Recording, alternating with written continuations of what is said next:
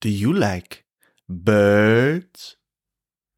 Do you like knowledge? Well, my friend, you find yourself in the right place. Welcome to Blurbs, a podcast about birds. Hi, I'm Matt, bird enthusiast from New Zealand. Let's get into it. Chatham Island, located 860 kilometres east of New Zealand, is where the rarest seabird in the world calls home. It is a petrel, or taiko in Māori, and so goes by the name of the Chatham Island taiko. Makes sense. It also has an alternative name of the magenta petrel, scientific name Pterodroma magentae. Pterodroma begins with a silent P, just like in the word pterodactyl. Now, from that second name, magenta petrel, you may be picturing a reddish, purple bird that soars across the open seas. How awesome would that be? And don't get me wrong, this bird is definitely awesome, but that is unfortunately not the case. It was given this name after the Italian warship called the Magenta, on which crew members Giglioli and Salvadori shot and described the first specimen known to Western science. This occurred in 1867 while voyaging the seas east of the Chatham Islands. This type specimen, aka the first individual collected and used to name and describe the species, is held in the Turin Regional Natural Science Museum in Italy. So, unfortunately, they are not magenta coloured birds. They are in fact a dark grey to brown colour on top and white on the underside, with sooty black patches surrounding the eyes. They are a medium sized petrel, measuring around 40 centimetres long, with a wingspan of just over a metre and weighing in at about half a kg. Sexes are monomorphic, meaning that males and females essentially look the same. Another Chatham Island taiko, hereon referred to as just taiko, would not be found again for over a hundred years. This was until ornithologist David Crockett captured two on Chatham Island. He was tipped off to a potential colony by Chatham Island farmer Harry Blythe. He would then make multiple visits through the 1970s before finally making his discovery on January 1st, 1978. If his New Year's resolution that year was to find the bird, then he did a really good job. Radio transmitters would start to be attached to the birds from 1987 onwards, and this enabled their nesting burrows to be discovered in a dense forested area 4 to 6 kilometres inland. It took 17 years of dedicated searching for these burrows to be discovered, and to this day, this is still the only known area on the island or anywhere else where taiko are known to breed. Sadly, they are ranked as critically endangered by the IUCN, the International Union for the Conservation of Nature, with a population size thought to be fewer than 200 birds. Recent conservation efforts, however, have brought the number of breeding pairs back from as low as 8 to now around 30, as reported by the Chatham Island Taiko Trust. It hasn't always been this way for the taiko, however. From what I understand, Moriori and Maori, the indigenous Polynesian people of Chatham Island and the New Zealand mainland, respectively, used young taiko as a food source. Records indicate that a harvest of 1,000 chicks was carried out in 1903, thus highlighting their increased abundance early in the 20th century. Settlement on Chatham Island unfortunately introduced Pacific rat, which may be a predator of the taiko, and other potential predators, such as cats, were also introduced by Europeans in the early 19th century. This, alongside the clearing of land for farming and the introduction of other burrow nesting animals, such as weka and possum, in the late 1920s and 30s, are all thought to be contributing factors to the population's steep decline. Despite their critically endangered status, the current taiko population has a surprisingly high level of genetic diversity. This describes the amount of genes and thus potential traits in a population. A high level of genetic diversity increases a species' fitness, also known as reproductive success, as well as their ability to adapt and evolve as necessary to changes in the external environment. Small populations are generally expected to have a lack of genetic diversity from both a simple numbers perspective and also due to a higher chance of inbreeding suppression.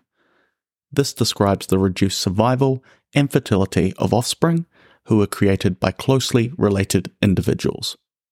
Very interesting stuff. Having a deep dive into genetic diversity and its role in conservation is definitely something on my note of podcast topics that sits on my screen as we speak.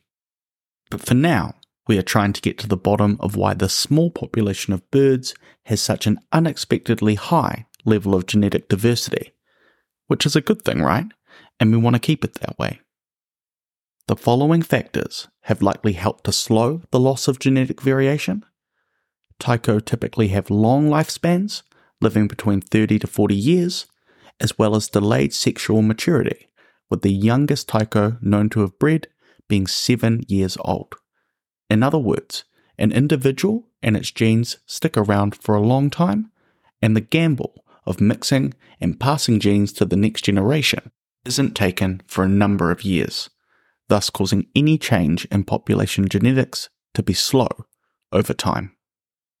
The current taiko population seems to be retaining a high level of genetic diversity from past, more numerous generations due to these factors. Supporting this is that a high level of genetic diversity in other small populations has been linked to a recent decline in population number, and this is consistent with the timeline that we have talked about for the taiko today. Another exciting possibility is that the high level of genetic variation reflects other undiscovered populations of taiko. Research studies have not always been able to identify an individual's mother from the known colony via genetic testing, and this could support the idea that their mother is located in a colony elsewhere. There have also been reports of taiko near Chile, and thus other populations could exist here or on islands off the coast of South America.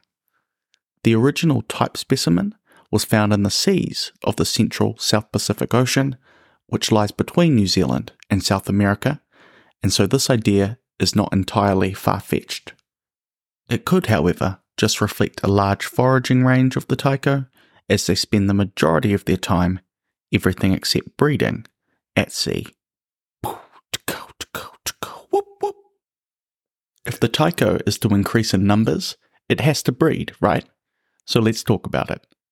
To have babies, the first thing you need is a home and it's the male who will excavate a burrow or potentially repossess an existing one.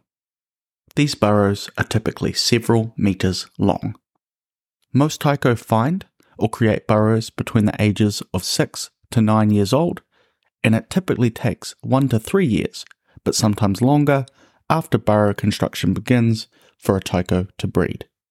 Some of this time is taken up with burrow building, however, scientists also think that a lack of potential mates in the population is another contributing factor to this long period between house building and baby making, as it delays pair formation, sometimes taking years for a single taiko to become coupled up with a mate. Interestingly, pair formation appears to occur in flight, which is a unique trait for those in the genus Pterodroma when compared to other petrel species. Pairs form long term partnerships and are socially monogamous, that is, appearing to only have one mate at a time. However, in birds, we know this isn't always the case, even when it appears to be. Prior to laying just one egg, sexes depart on a pre laying exodus. This is an extended foraging trip where birds build up the energy stores needed for the breeding process. This takes between 50 and 55 days to complete, before the couple return to shore in late November to December for laying. Interestingly, this pre laying exodus is one of the longest among seabird species. For reference, in most other petrel species, it lasts for under one month. Only one other petrel, the grey-faced petrel, appears to have a longer pre-laying exodus than the taiko. Incubation occurs December through January, with there being three main incubation shifts, lasting about two weeks each. The male takes the brunt of this work, performing two of three shifts, which I guess is only fair, as he didn't have to go and produce and lay an egg. Taiko are classified as nocturnal, and so if not on an incubation shift, will visit the burrow between one hour after sundown and one hour before sunrise.